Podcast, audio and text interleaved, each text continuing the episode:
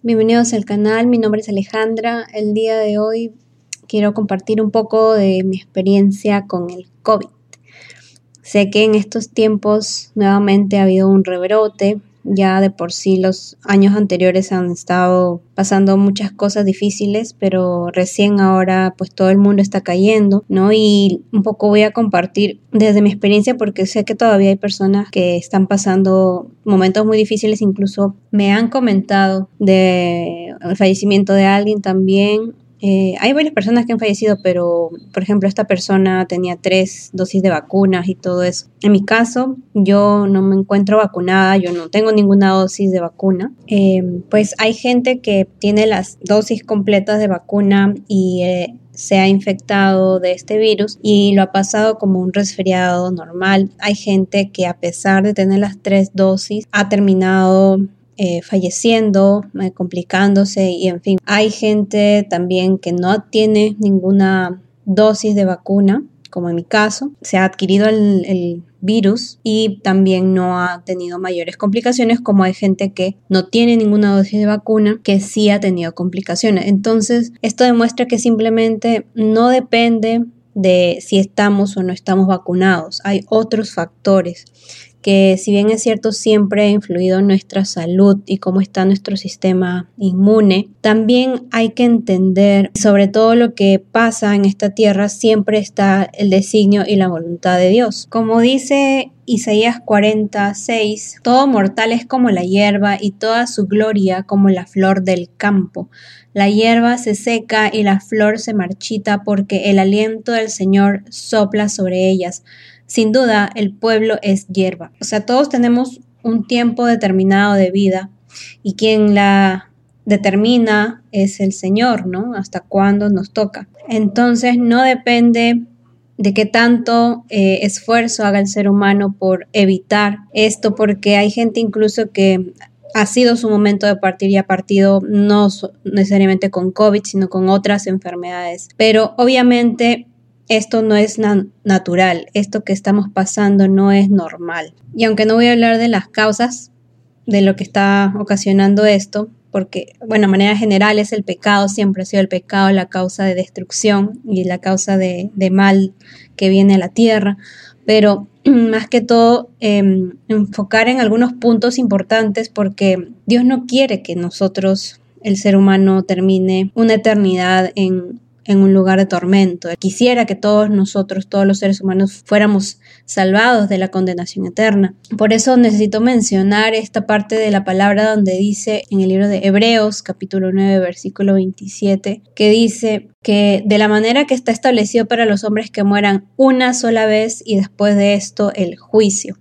Entonces hay que darnos cuenta que sea por lo que sea, todos tenemos un límite de tiempo aquí y tenemos que estar ocupándonos y preocupándonos de si estamos preparados para partir, que es lo más importante y saber dónde vamos a pasar la eternidad. Ya aclarando este punto, porque hay mucha gente que quizá no ha, entendido todavía muy bien qué significa la muerte o la vida después de la muerte y tiene a veces ideas equivocadas que le han compartido, pero hágase un favor a usted mismo, vaya y lea su palabra, la palabra de Dios, la Biblia, y se va a dar cuenta cómo ha establecido Dios las cosas. Ahora, con respecto al COVID, es importante entender que si nosotros tenemos la ayuda de Dios, vamos a poder salir adelante, así se presente pues esta, esta pandemia o cualquier cosa, porque tenemos promesas en su palabra. Y es una tristeza a veces cuando veo personas o escucho de casos y veo que eh, a veces les han compartido cosas o les han querido hablar de, Dios para poder, esa oportunidad de, de, pasar una vida eterna en un mejor lugar. En las circunstancias en que han estado no han querido aceptar o considerar algo al respecto. Y es triste porque ni siquiera Dios quiere esto, ¿no? Quiere que todos más bien nosotros pasemos la eternidad con Él. Por eso es importante analizar desde ahora y no esperar a estos momentos críticos o difíciles, sino realmente analizar nuestra vida y pensar dónde vamos a ir a parar en la eternidad, según lo que dice Dios en su palabra y no cualquier otra mentira o tradición o cosa que me hayan contado. Bueno, Con respecto a la enfermedad en mi caso, yo les comento que yo lo inicié como un tema de enfermedad como gripe. Yo lo tomé como una gripe, aunque obviamente era una probabilidad que tuviera el COVID y todo eso. Me cuidé como, me aislé como si fuera, pero no sabía si tenía o no. Entonces los tres primeros días eh, yo la paso como una, un resfriado, eh, como una infección de garganta porque ni siquiera tenía tos, nada. Me dio fiebre, una fiebre muy alta al inicio, el primer día, pero yo eh, pues confiando y buscando el favor de Dios, yo los tres primeros días lo he tomado como una simple gripe, solamente me, me aislé y mm, esperando y orando, pero luego otra persona en mi casa, un familiar, empieza a mostrar síntomas, entonces ahí ya me vi obligada, nos vimos obligados a, hacernos la, la, prueba y pues sale positivo. Hasta este momento yo estaba pasando esta enfermedad muy, muy, muy tranquila, o sea, obviamente veía el proceso y tenía los cuidados, pero no en ningún momento em, me desesperé o pensé que podía pasar a mayores, siempre confiando y orando porque quizás los que ya han escuchado algunos otros videos, hay que buscar a Dios, hay que buscar a Dios todos los días. Entonces, de alguna manera sí eh, he podido lograr esto y todos los días, y especialmente si ya estaba mal también, le pedí a Dios. A partir de ahí es donde ya quizá se toman unos cuidados mayores, pero más que nada son, han sido cuidados naturales de tomar cosas que te refuercen el sistema inmunológico, el paracetamol y algún antiinflamatorio, más nada. Pero en realidad eh, yo puedo constatar que si, si yo no estuviera orando, si yo, que si yo no hubiera puesto a Dios mis peticiones, si yo no hubiera orado de ciertas maneras, el resultado sería diferente, ¿no? Porque eso es lo que yo he hecho y he podido ver también. Ahora, en este proceso, pues como yo he tomado esta enfermedad como una gripe, ¿no? A pesar de que era ya luego el COVID, pero la tomé, no le di tanta importancia en el sentido de tener miedo, porque sé que hay mucha gente que le toma miedo, que se desespera, quizá tiene temor y llena, se llena de ansiedad, hay muchas cosas por todo lo que se escucha. En mi caso, yo todo el tiempo estuve tranquila, confiando en Dios, pero eh, ya luego analizando, ya me comentaban algunas algunos síntomas de lo que daba en el COVID. Yo, la verdad, no tenía mayor información. Eh, sí he escuchado que hay problemas con el tema de la respiración y yo recuerdo que yo me levantaba en la madrugada a orar. Y, pero justamente una de estas madrugadas yo me levanto porque eh, sentía algo raro en mi espalda, no sabía qué era en ese momento, pensé como yo tengo otros, otros temas, pero quizá eh, sentía algo, una, una cosa que como incomodidad para respirar o algo así, pero entonces yo me he levantado y me he puesto a orar, pero no pensando en esto de crisis, de algún tipo de crisis de COVID o nada, no, sino simplemente ponerme a orar tratando de, aprovechar el tiempo porque no, no podía dormir. Em, entonces, pensando ya luego que me comentaban un poco de los síntomas, entonces yo he tenido un poco ese tema del fastidio para respirar. Luego, otro día también eh, a mí me dio como, empezó a darme calambres eh, en, las, en las extremidades. Y, y, pues se me hizo muy raro porque yo ya no tenía, por causa de mi columna, ya no tenía nada de ese tipo de cosas, pero me dio, eh, un día me empezó a dar, eh, lo que hice fue ponerme en actividad y no, no le hice la verdad mucho caso a esto, pero también luego me comentaban que también hay síntomas del COVID que son con respecto a la a los coágulos y los trombos y todo eso. Definitivamente, pues la, enfermedad está, los síntomas están y yo puedo ver que hay una diferencia en cuando uno está buscando el favor de Dios y la protección de Dios, que Dios nos cuida, ¿no? Y por eso yo creo que estar buscando de Dios hace la diferencia. Realmente Él es el único que puede ser nuestro refugio. Muy aparte, como les digo, hay personas vacunadas y no vacunadas.